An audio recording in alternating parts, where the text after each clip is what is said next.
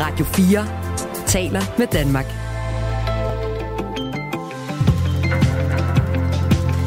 Velkommen til Radio 4 morgen. Ja, en øh, fredag morgen med øh, Christina Ankerhus og Claus øh, Elgaard i øh, studiet. En øh, fredag morgen, hvor øh, nu lysner det lige så småt derude, Claus. Er du ved at få øh, forårsfornemmelser? Ja, der er jo en øh, klassisk gammel arbejdersang. Nu dages det brødre, men øh, det var stadigvæk lidt... Øh, det næste, vi skal til, det, er, øh, det her det er noget mere dystert, fordi i dag er det jo præcis et år siden, at det meste af verdenssamfundet vendte sig mod Rusland, da landet invaderede Ukraine.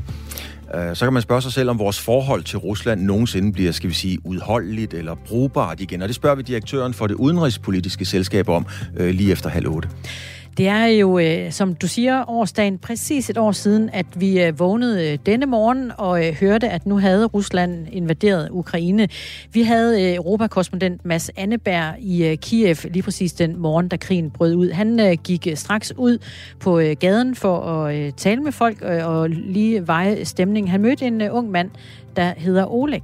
Currently, we are mm, thinking what we need to do ourselves, like to move to other place, to, to the west of the country, or to uh, for now till we uh, have full fuller picture to be on this place. Folk kommer rullende forbi med kæmpe store kufferter. Øh, de er på vej øh, et eller andet sted hen, og han siger altså også her, Oleksi, at nu må man jo spørge sig selv, skal man blive, eller, eller skal man øh, væk? Et vildt år på mange måder siden da, ikke? Og det må man sige, det har sat sin præg. Det er, øh, hvad det skal handle om øh, her til morgen, men ikke kun det. For vi skal også runde den akutpakke, der blev øh, præsenteret i går, akutpakken for sundhedsvæsenet.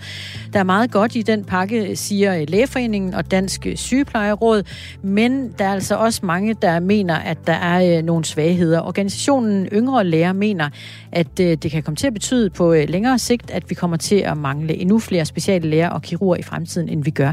I forvejen, det uddyber forpersonen for organisation Helge Schulz, når klokken bliver cirka 20 minutter i øh, 8. En øh, fredag morgen, Radio 4 morgen, og øh, du skal være så hjertelig velkommen til at deltage på sms'en på nummeret 1424. Du lytter til Radio 4 morgen. Ja, de fleste husker jo altså nok den her dag for præcis et år siden, den 24. februar 22. En dag, der forandrede alt på et splitsekund og sendte millioner af ukrainere på flugt fra deres hjemland, og tusindvis af dem er faktisk kommet til Danmark. Vores reporter Lisa Linding tog en tur til Vejen i Sydjylland for at mødes med en ukrainsk kvinde, der sammen med sine tre børn er flygtet hertil fra byen Bucha. My name is Alexandra. I am from Ukraine, from Kiev region, uh, Bucha. Alexandra Godyk er mor til tre, Maria på 14, Maxim på 9 år og Matvi på 6 år. Hun husker tydeligt et år tilbage, da hendes livs værste mareridt begyndte. My mother-in-law called me at 5.30. I was slept uh, and uh, she began crying on her phone and uh, she told me that the rise began. She told me uh, turn the TV and, uh, and, and look, look. Alexandra fortæller her, at hendes svigermor vækkede hende midt om natten, øh, og grædende kunne fortælle, at nu var krigen brudt ud. Senere kunne hun så se på tv, hvordan missiler de ramte i områder meget tæt på hendes hjem. Torn in uh, house and uh, it was really terrible. I panic and we heard a lot of voices from helicopter and uh, plane uh, fly under our houses and uh, I, I even cannot imagine that it can be. Hendes datter Maria på 14 år har skrevet dagbog for krigens første tid. Siderne er fyldt med ord på ukrainsk, og datorerne er understreget med orange tus. Der står den 24. februar 2022. Hun læser op og forsøger at oversætte det til engelsk. I don't know what happened. Plane on the sky and uh, helicopters, uh, children uh, was so scared. Og Maria fortæller her, at hun vidste ikke, hvad der skete. Fly og helikopter var i luften, og børnene var bange. Da alvoren gik op for familien, besluttede de at tage over til børnenes bedsteforældre, fordi de havde en kælder, som de kunne være i, i dækning for bomberne. It was very, very cold. very very cold. The temperature outside was minus 20 and inside it was minus maybe 7, 4. Uh, I cannot sleep, uh, frankly, almost uh, Og Alexandra fortæller her, at det var meget, meget koldt. Det var faktisk minus 20 grader udenfor, og det var samtidig minus 7 grader, når man var indenfor. Hun sov ikke ret meget. Hun sov højst to til tre timer, og hun var altid nervøs. De lavede sengen til børnene ud af papkasser. Der var ikke noget lys. De troede, at det ville være overstået, måske efter en til to dage. Uh, on these boxes, uh, a lot of blankets, uh, pillows. There was not no lights, uh, just two candles. We turned the radio, and uh, we heard the news, wh- what happened in Ukraine, because we we believed that maybe it it it, may be one two days and it will finish. Men tiden i kælderen varede ikke kun et par dage. Alexandra og børnene og resten af familien var faktisk i kælderen i tre uger. It was really terrible. I I even I don't want even to remember it.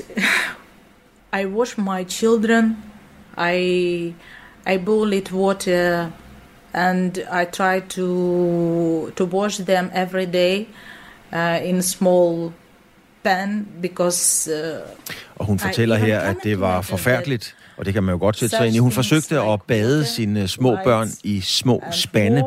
Hun anede ikke, at lys, vand og varme faktisk var så nødvendigt, som hun opdagede det var. Og tiden i kælderen satte sine spor i børnene. They scare. They always ask me, "Mom, how long we will stay here? We will alive, Mom. We will alive." I I, I never forget it. Hun fortæller, og hun vil aldrig glemme det, at øh, børnene spurgte hende hele tiden, om de ville overleve. Og noget af det aller værste, som Alexander husker, var, da de skulle begynde flugten til Danmark. Redselsfulde billeder mødte dem, da de satte sig ind i bilen og begyndte at køre væk fra Butcher. We saw a lot of uh, crushed uh, cars uh, with murdered people, and uh, these people was in cars, and my children saw it. Og and, Alexander fortæller her, at de så mange smadrede biler, og de så døde mennesker inde i de smadrede biler, og børnene så det også.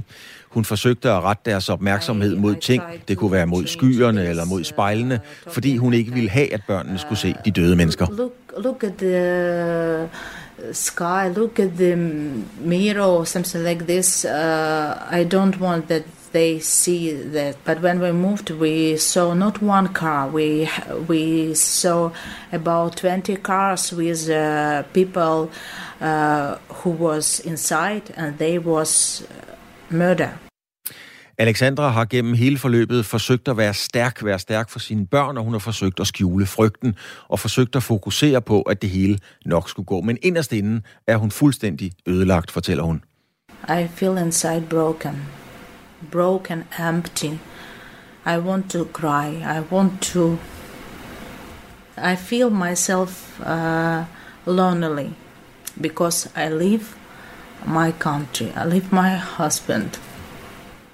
I leave my home. I leave my friends. I leave my mom. I leave everything what I have before. Alexander fortæller her, at hun er fuldstændig ødelagt indeni. Hun vil græde og føle sig ensom. Hun har forladt sit land, hun har forladt sin mand, hun har forladt sit hjem, hun har forladt sine venner, sin mor, hun har forladt alt.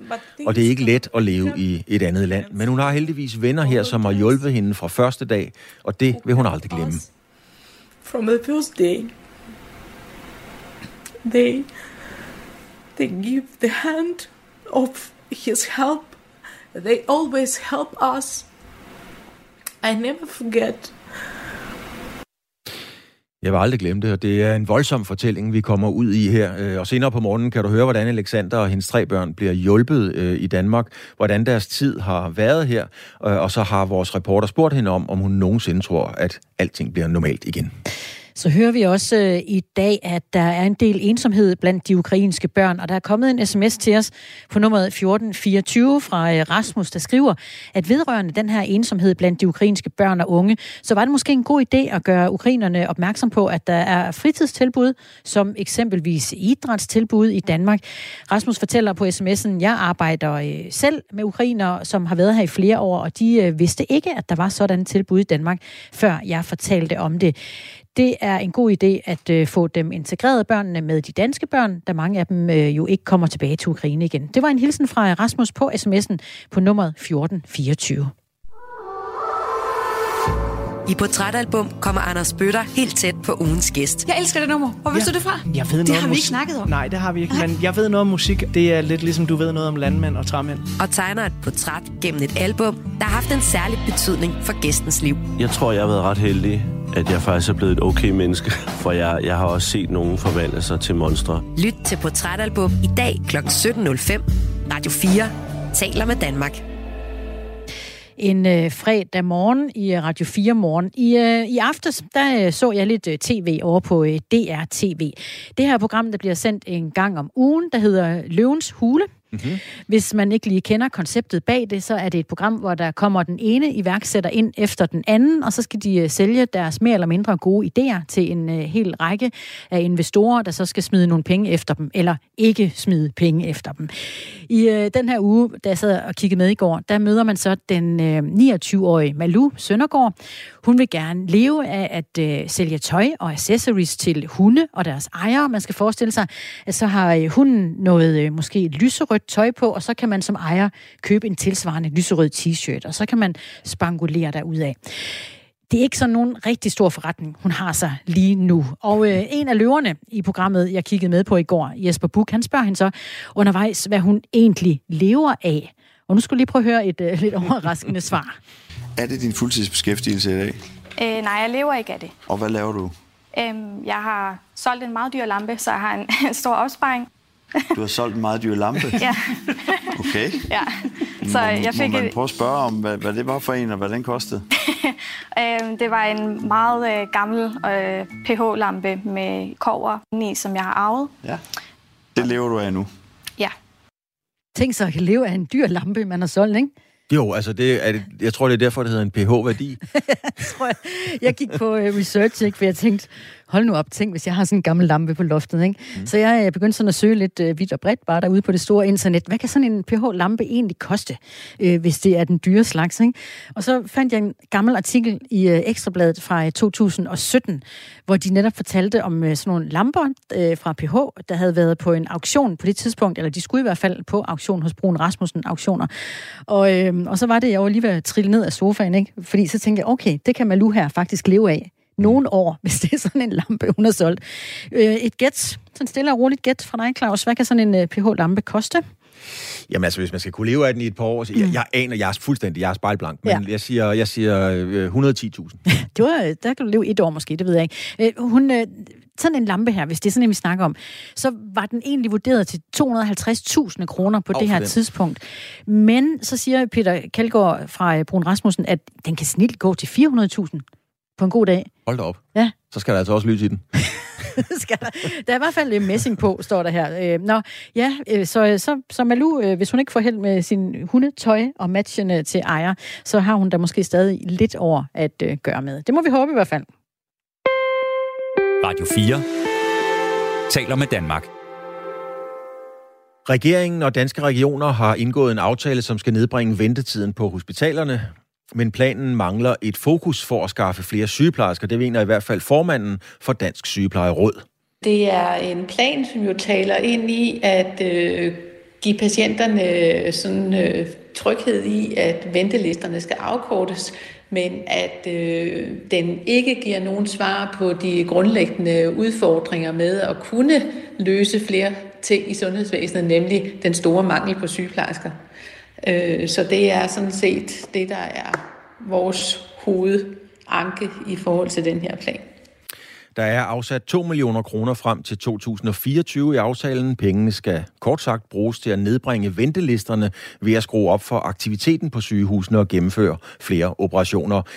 Indenrigs- og sundhedsminister Sofia Løde sagde sådan her om aftalen i går. Vi tager fat på nu en lang række initiativer, der kan gøre noget ved de problemer, vi har, som er massive, og som vi altså skal huske, at bag hver evig eneste statistik og tal, der står jo rigtige patienter, der lige nu venter på og kan komme til behandling og har store gener øh, ved at stå på, øh, på en venteliste.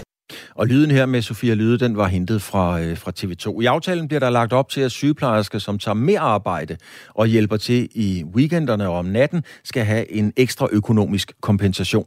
Samtidig vil man lempe sprogkravene, så udenlandske sygeplejersker lettere kan hjælpe den danske sundhedssektor. Og selvom det vil gøre presset på sygeplejerskerne mindre, så er det ikke en stor nok hjælp, det siger Grete Christensen.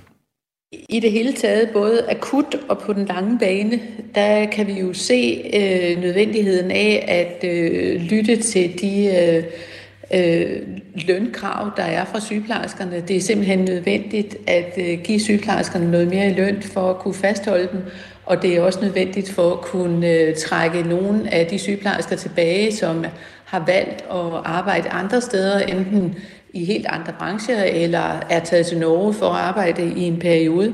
Øh, så, øh, så det er nok primært det, der er den store udfordring. Og så øh, er vi mere optaget af at bruge sygeplejerskernes kompetencer på de rigtige måder, og anvende mere frivillighed, end, øh, end det her med at tvinge nogen til at arbejde på nogle andre tider, end det de nu lige øh, er ansat til. Og Grete Christensen bliver jo bakket op af Jes Søgaard. Søgaard er professor i sundhedsøkonomi ved Syddansk Universitet. Og Søgaard mener, at der burde være et større fokus på at fastholde sygeplejersker og samtidig få nogle nye til. Det, der generelt adresseres for lidt i den her akutpakke, det er, hvordan man vil få mange af de erfarne sygeplejersker, der gennem de sidste 3, 4, 5 år har forladt sygehusene. Det er dem, der skal tilbage til sygehusene, for at vi kan komme op både på øget produktivitet, men også øget aktivitet. Øh, de andre ting, det er i virkeligheden småting. Vi er nødt til at få nogle af de erfarne sygeplejersker, der har forladt øh, de offentlige sygehuse igen de sidste år. Nogle af dem skal tilbage, ellers får vi ikke løst den her udfordring. Men vi skal ikke regne med, at sygeplejerskerne kommer tilbage lige forløbig, siger Jes Søgaard. Meget i den her akutpakke vil irritere sygeplejerskerne simpelthen, og hele lønspørgsmålet, som øh, sygeplejerskerne har gjort opmærksom på i flere år, er jo overhovedet ikke adresseret. Der er nogle lønmidler, men det er jo til mere arbejde. Og øh, alle de ting, der blev lovet i op til valgkampen, både fra Moderaterne, fra Venstre og fra Socialdemokraterne, de er jo taget ud af den her akutpakke.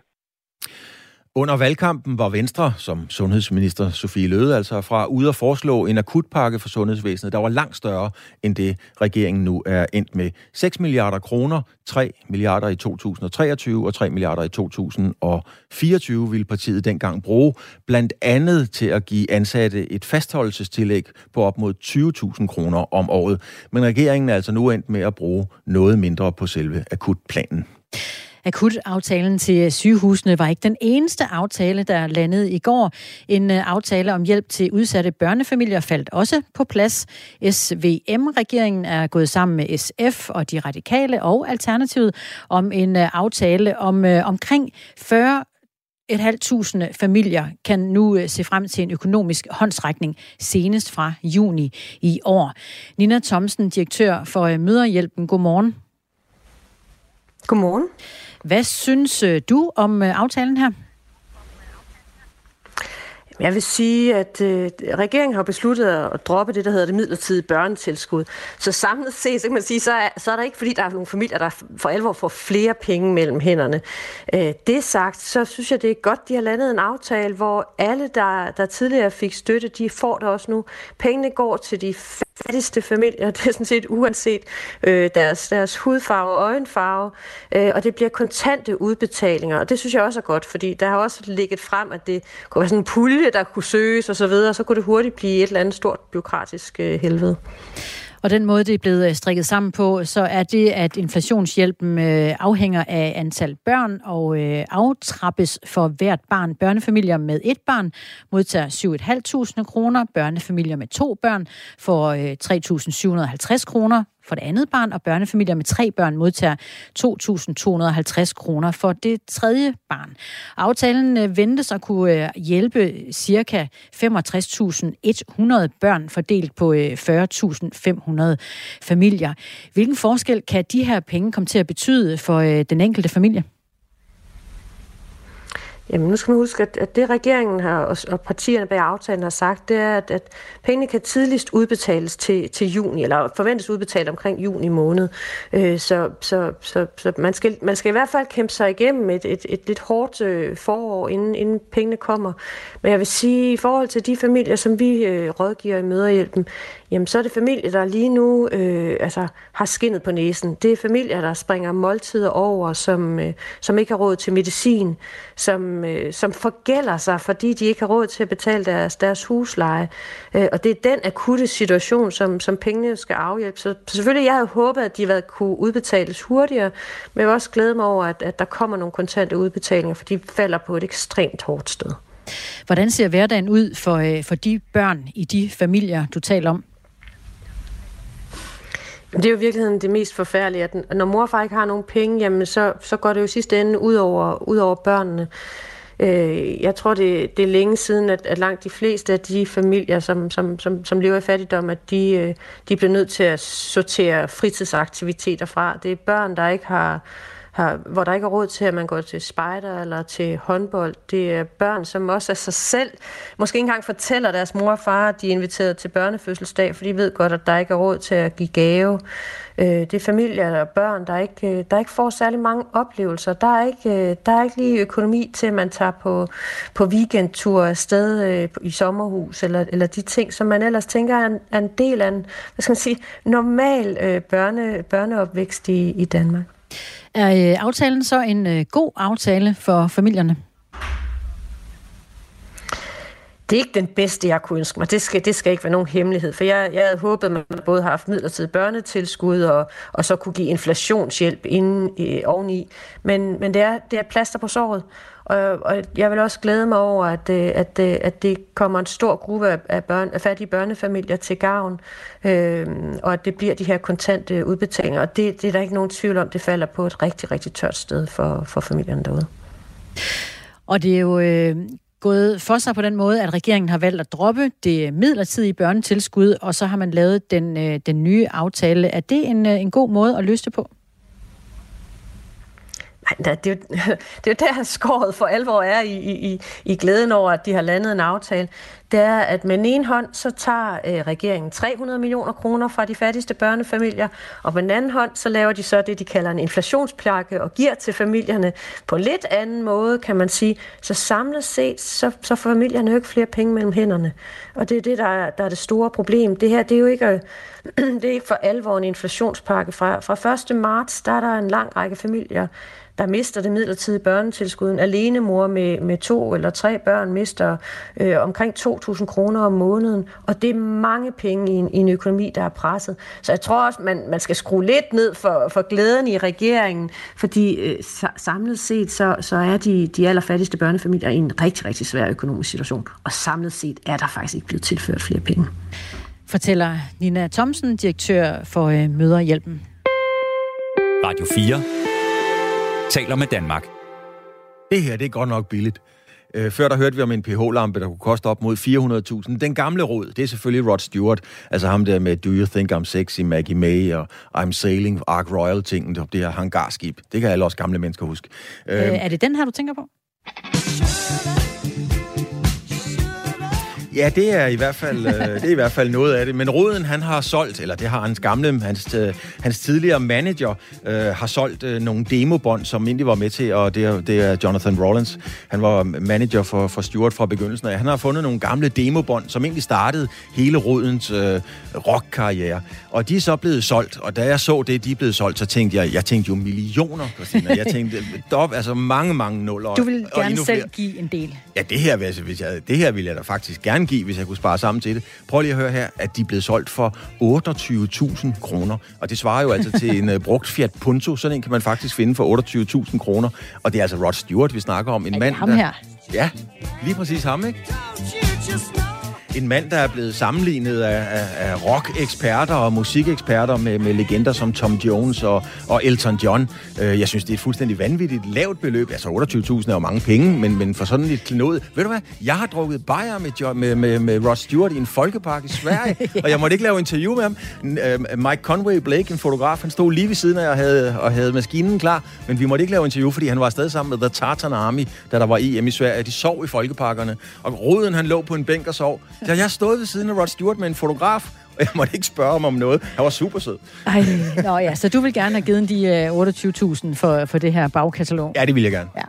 Det, øh, det blev ikke dig den her gang, Claus. Det kan være en anden gang, du får øh, chancen. Lige nu er det Thomas Sand, der har chancen i nyhederne. Klokken er halv otte. Nu er der nyheder på Radio 4. I dag er det et år siden, at russiske militærkolonner krydsede Ukraines grænse, og krigen var en realitet. Det markeres flere steder i landet med blandt andet fakkeloptog, taler, debatter og gudstjenester. I Holmens Kirke i København er hele det politiske Danmark inviteret til en gudstjeneste kl. 10. Der vil være taler ved statsminister Mette Frederiksen, Folketingets formand Søren Gade og Ukraines ambassadør. Danmark deler værdier som frihed, demokrati og national selvbestemmelse med Ukraine.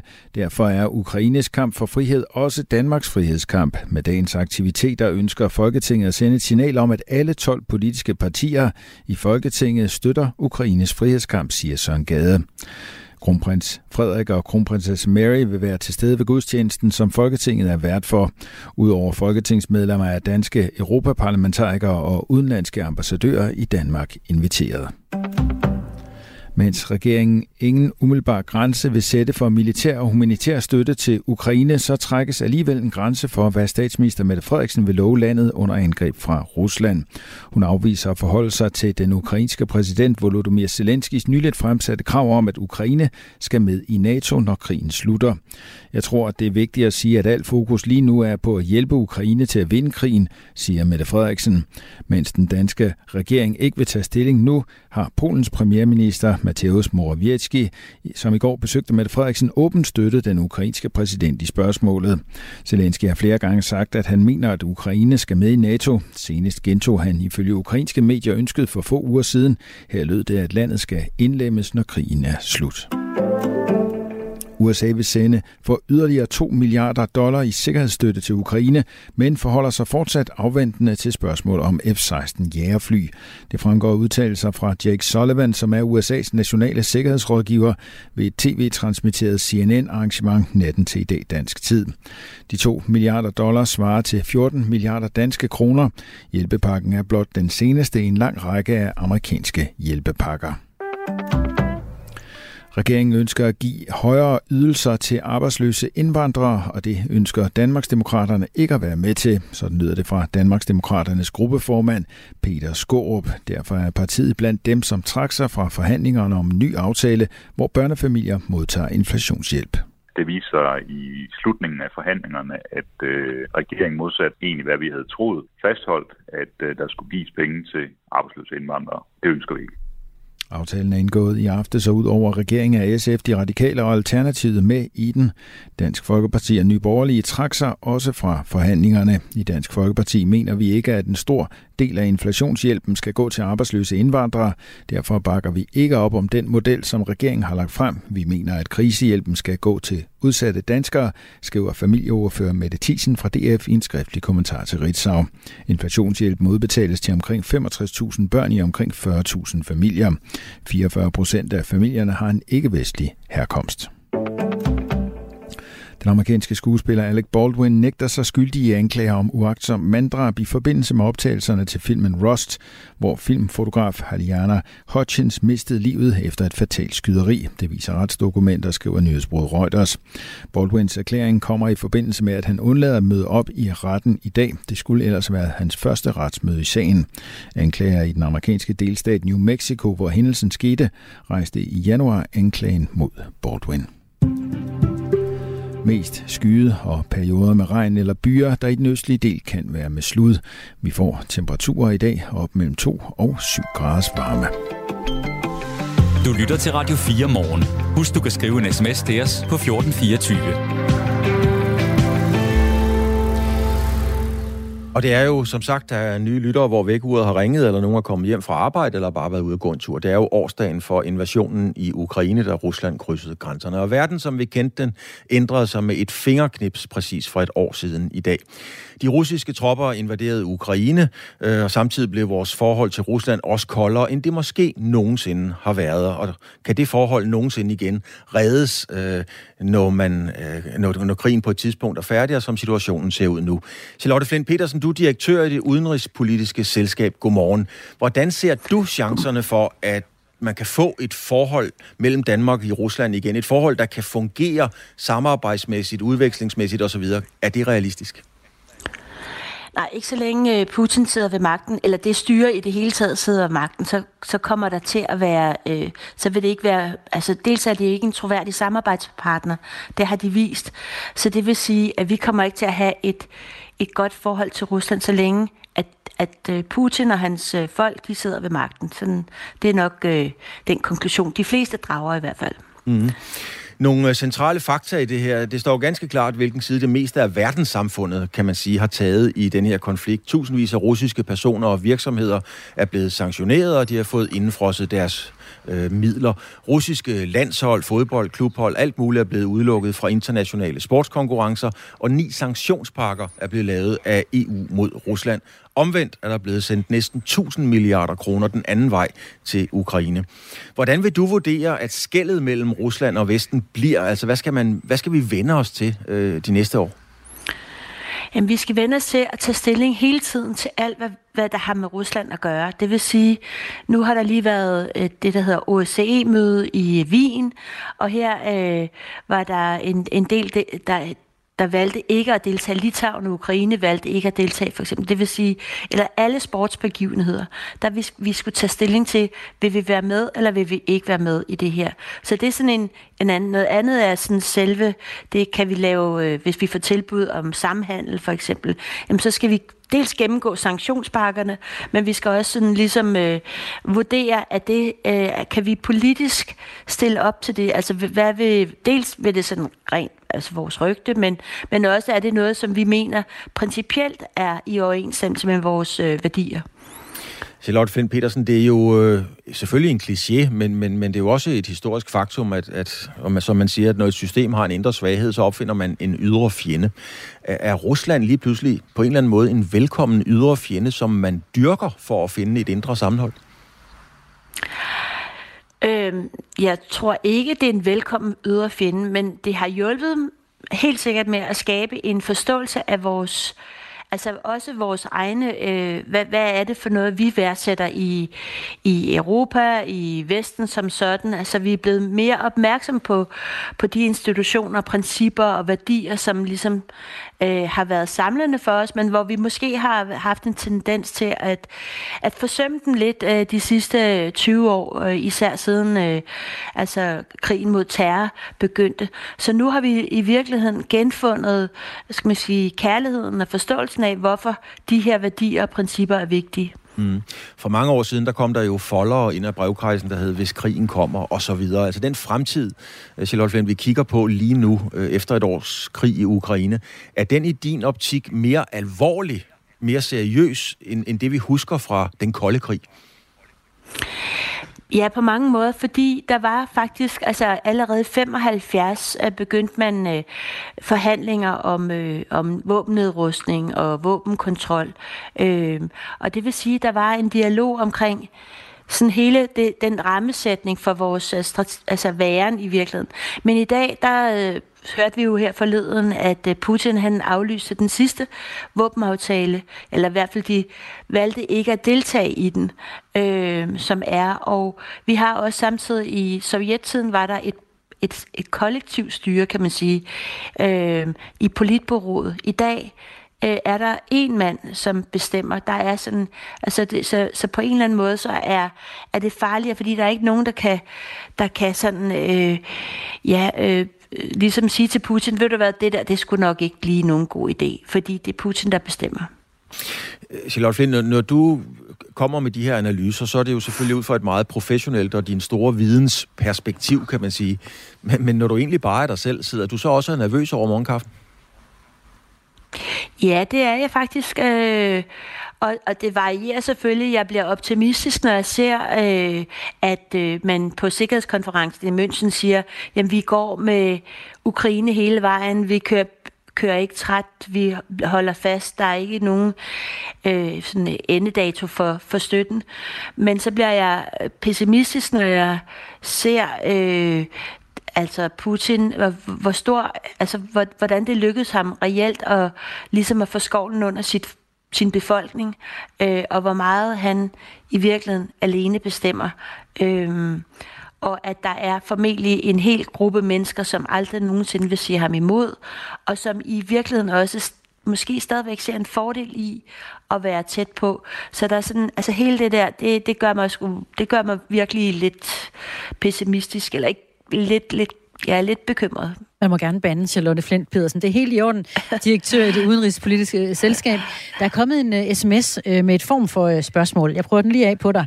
En uh, lytter, der skriver, at der kommer til at gå mange år, inden Europas forhold til Rusland bliver normalt igen, selv når uh, krigen slutter, uanset hvordan begynder vi ikke sådan lige at handle med Rusland igen. Ruslands økonomi vil være slået i stykker stumper og stykker i mange år endnu, måske endda 20-30 år.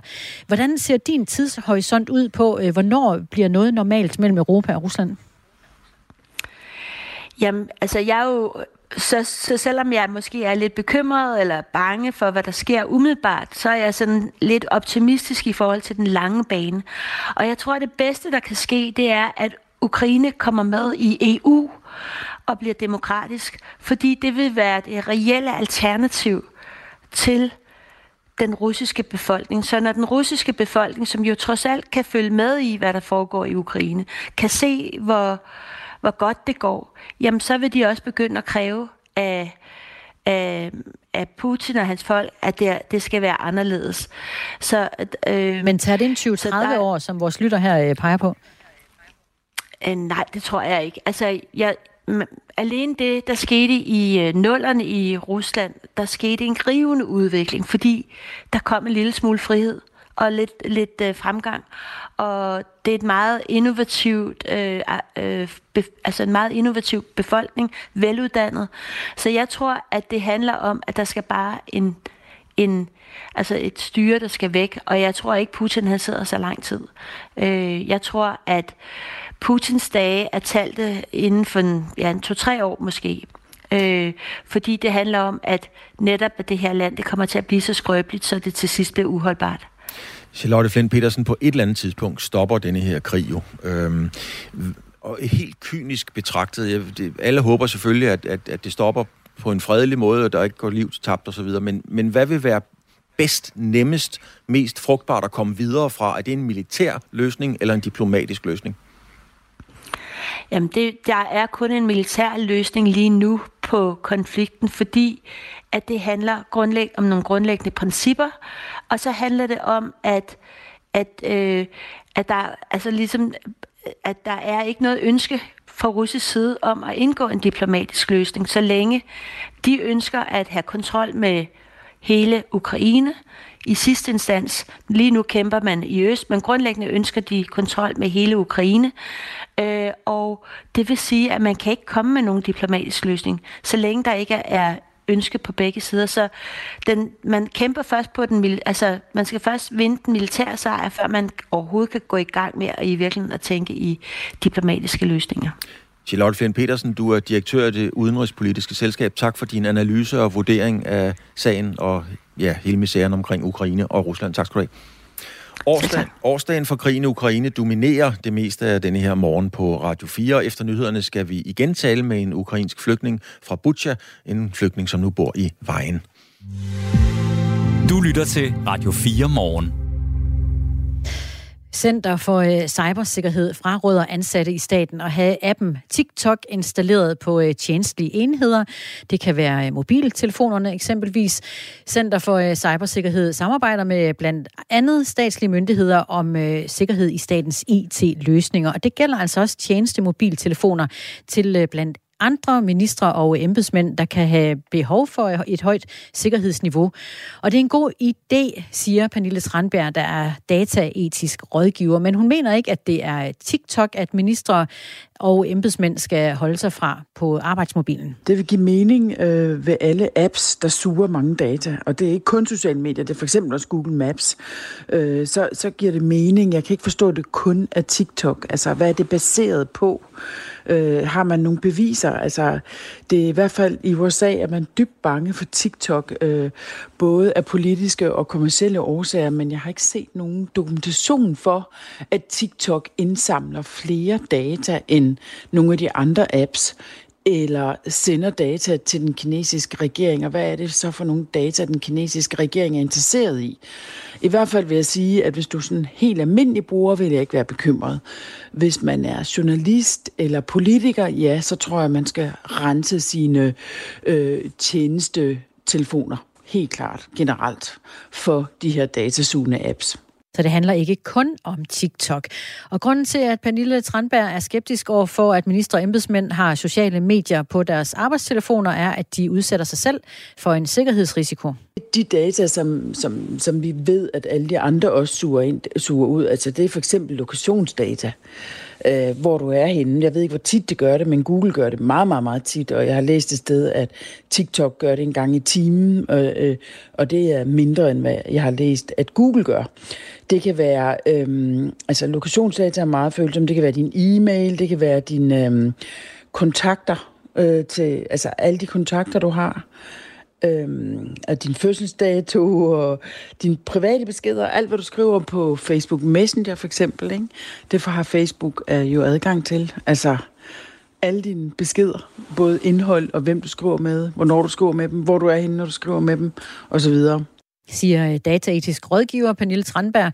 Hun øh, understreger, at man som helt almindelig borger ikke bør være helt så bekymret, at man nu skal hjem og slette alle sine apps, som øh, tapper data fra telefonen. I stedet kan du tage dig en række forbehold. Det jeg vil gøre selvfølgelig, det var, at hvis helt generelt, og det gør jeg også selv, så vil jeg begrænse, hvor mange data de kan få. Og man kan faktisk godt øh, slå, sørge for, for eksempel TikTok eller Facebook ikke får alle dine kontakter, alle dine venner, alle dine venners telefonnummer, det kan du slå fra. Din uh, lokation kan du slå fra. Og selvom man altså på den måde kan tage en række forbehold, så øh, man undgår at dele sine data, så er det dog stadig en god idé at slette nogle apps på sin telefon, hvis man har hemmelige oplysninger på øh, telefonen, især når Center for Cybersikkerhed anbefaler det. Hvis man er embedsmand, politiker eller journalist og har en tjenestetelefon, så vil jeg slå alle de her ting fra under alle omstændigheder, men jeg vil måske også overveje helt slet ikke at have de her sociale medier. Fordi en ting er, hvad du slår fra på din telefon, en anden ting er, hvad de har adgang til. Og der må Center for Cybersikkerhed jo have nogle helt særlige informationer, som vi andre ikke har fortæller dataetisk rådgiver Pernille Tranberg. Både EU, Ministerrådet og EU-kommissionen forbyder decideret TikTok på de ansattes telefoner. TikTok, som er ejet af det kinesiske selskab ByteDance, der er mistænkt for at videregive oplysninger til styret i Beijing. Selv mener selskabet, at beslutningen er baseret på et helt forkert grundlag. Vi er skuffet over denne beslutning, som vi mener er misforstået og baseret på grundlæggende misforståelser. Sådan siger en øh, talsperson fra øh, TikTok ifølge AFP. Radio 4 taler med Danmark. Christina, i morgen der kommer der et øh, i programmet Fremkaldt. Der har jeg haft en øh, teams samtale med den nye øh, kulturminister, Jakob Engel Schmidt fra, øh, fra Moderaterne. Mm. Og det var så pudsigt, at jeg sad og lavede interviewet, der var han øh, meget op at køre, fordi at, øh, det var en time inden, at der blev frigivet en øh, breaking news om, at Danmark havde underskrevet en erklæring om, at Danmark sammen med 34 lande øh, har skrevet under på, at øh, man ikke vil øh, konkurrere for eksempel ved OL, der er OL i Paris i sommeren 24, altså til næste år, at de skal udelukkes, øh, hvide russiske eller belarusiske atleter og Rusland, de skal udelukkes fra fra OL. Øh, og, og det fortæller Jakob Engel Schmidt jo om øh, i meget stærke vendinger om, hvorfor det øh, absolut ikke kan komme på tale at, at være sammen med, øh, med russiske og hvide russiske atleter. Men så spørger jeg ham jo også, om betyder det så, at Danmark boykotter OL i Paris, ja. hvis russerne kommer alligevel? Og det kan de godt det kan godt ske, de kommer, fordi IOC, altså den internationale olympiske komité, har åbnet døren på klem, sådan så russerne muligvis stadigvæk er velkommen, skal vi sige, i det fine selskab Men selvom man på den ene hånd fordømmer det meget, så med den anden hånd vil man alligevel ikke bare melde ud, at man ikke kommer til, øh, til, til OL, altså vi vil ikke boykotte. Og så synes jeg jo bare, Christina, at så er vi tilbage til snakken om VM i fodbold i, det i Katar. Det tænker jeg også straks på. Ja, lige med det samme. Ikke? Mm. Det er nøjagtigt den samme historie. Og her på Radio 4, hvor vi jo virkelig gik ind i den øh, problematik, øh, uden at tage stilling, men vi gik meget ind i det. Og vi var jo kastebold nede på sporten, på nyhederne, på alle øh, redaktioner. Når man ringede til DBU, Dansk Boldspilunion, så sagde de ring til politikerne. Når man ringede til politikerne, så var Carsten Ryngen som regel i samråd om det, men så sagde de ring til DBU eller Danmarks Idrætsforbund eller et eller andet. Så vi blev bare kastet rundt i systemet, og ingen ville tage stilling til noget som helst. Og så så vi jo det, der skete i Katar at øh, fodboldspillere og, og træner Kasper Julemand stod jo til pressemøderne og kom til at svare på spørgsmål om menneskerettigheder. Og det er jo fuldstændig pivklart, at når der er OL i Paris i, til næste sommer, jamen så vil øh, Anne-Marie Rindum, verdens bedste sejler, hun skal sejle mod nogle russere, blive spurgt om, hvordan er der at konkurrere i et felt, hvor der er hvide russiske sejlere, hvor der er russiske sejlere, forudsat at de kommer med osv. Så, så historien gentager jo sig selv, men man kan høre hele øh, fremkaldt i morgen med Jakob Engelsmidt, hvor han også fortæller meget, meget ærligt og åbent om hans øh, forhold og misbrug af kokain, om et råbetræ, hvor han gik ud og kom af med sine aggressioner øh, og stod og råbte af et træ osv. Det er, en, det er meget en meget ærlig fortælling, faktisk. Det skal vi uh, lytte til, og hvis man ikke får lyttet til det uh, flow i radioen, så kan man også altid gå ind på appen, Radio 4-appen, og finde rækken af, af programmer i fremkaldt.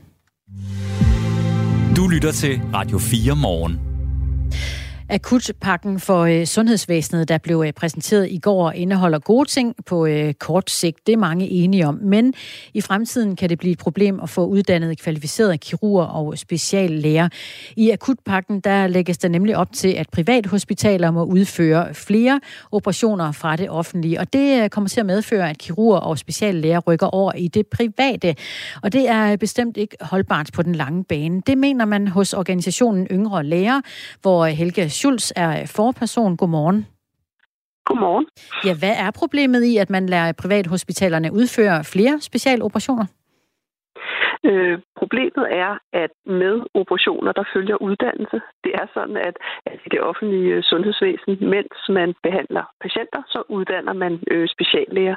Det tager, det tager typisk sådan mellem 8 og 10 år, fra man er færdig på universitetet, til man er uddannet speciallæge. Og hvis man skal være kirurg, så kræver det, at der er nogle patienter, man kan, man kan operere, øh, mens man bliver dygtigere og dygtigere, indtil man bliver speciallæge. Og det vil sige, at vi har brug for patienterne for at, for at uddanne lægerne. Og hvis man rykker patienterne ud i privat regi, uden at der følger uddannelseslæger med, så, øh, så risikerer man at, at, at miste en generation af, af kirurger på gulvet øh, i den her proces. Er der øh, på ingen måde taget højde for at øh, rykke nogle af uddannelsespladserne med derud i aftalen? Der er taget højde for, at man skal tale om, hvordan man får det gjort, og at man skal have opmærksomhed på det. Og det er jo, det er jo, det er jo et godt sted at starte. Vi har, vi har været opmærksomme på det her øh, gennem længere tid, også sammen med, med, med danske regioner.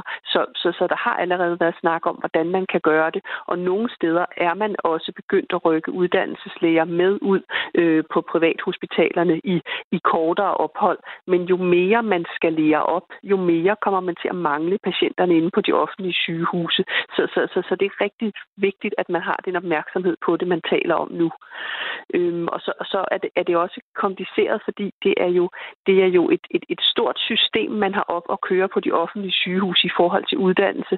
Der er overlæger, øh, hvor det er en stor del af deres ansvarsområde at sørge for, at folk bliver uddannet. Der er andre personalegrupper, som indgår i lægernes uddannelse, og alle de ting skal man tage højde for, at man kan komme til at mangle ude på privathospitalerne. Og grunden til, at vi øh, taler med Helga Schulz, der er forperson hos organisationen Yngre Lærer, det er, at vi i går så på et pressemøde, at Indrigs- og Sundhedsminister Sofie Løde præsenterede den nye sundhedspakke. Hun fortalte, at landets privathospitaler fremover skal udføre flere operationer på det offentlige regning. Det er dog på en betingelse af, at privathospitalerne øh, i løbet af i år skal give det offentlige en rabat på øh, 12 procent for behandlingerne, og rabatten i øh, næste år skal falde til 10 procent. I de seneste 10 måneder har der været øh, historier om patienter, der må vente i overvis på at blive behandlet på grund af lange ventetider i det offentlige. Og, øh, og det vil man gerne til livs på den her måde. De skal ud i de øh, private. Forperson øh, Helge Schulz fra organisationen Yngre Læger, øh, set med patienternes øjne, så må det alt andet lige være positivt, det her, ikke? Det er helt sikkert, at dem, der står på ventelisterne lige nu og kommer ud og bliver opereret af nogle dygtige patient, eller af, nogle dygtige læger i, i, i privat regi, de vil opleve det som en god ting, at de hurtigere bliver opereret. Men, men når man uddanner i det offentlige sundhedsvæsen, så er det jo en fremtidssikring. Hvis der også skal være dygtige og veluddannede speciallæger i fremtiden, så skal de læger, der skal være kirurger, have nogen at operere på, mens de bliver øh, superviseret, mens de bliver oplært af nogen, der kan det allerede. På den måde er det jo et håndværk. Så, så lige nu, og for dem, der er på ventelisterne lige nu, så kan det for den, lad så vente for den enkelte person, eller den enkelte person opleves som noget godt. Men når vi kigger fremad, så risikerer vi, at vi ikke har gode nok uddannede kirurger øh, til, til fremtidens patienter. Og det, øh, det er altså virkelig en reel bekymring. Og det skal øh, naturligvis sikres på en eller anden måde. Hvordan gør vi det bedst muligt og hurtigst muligt?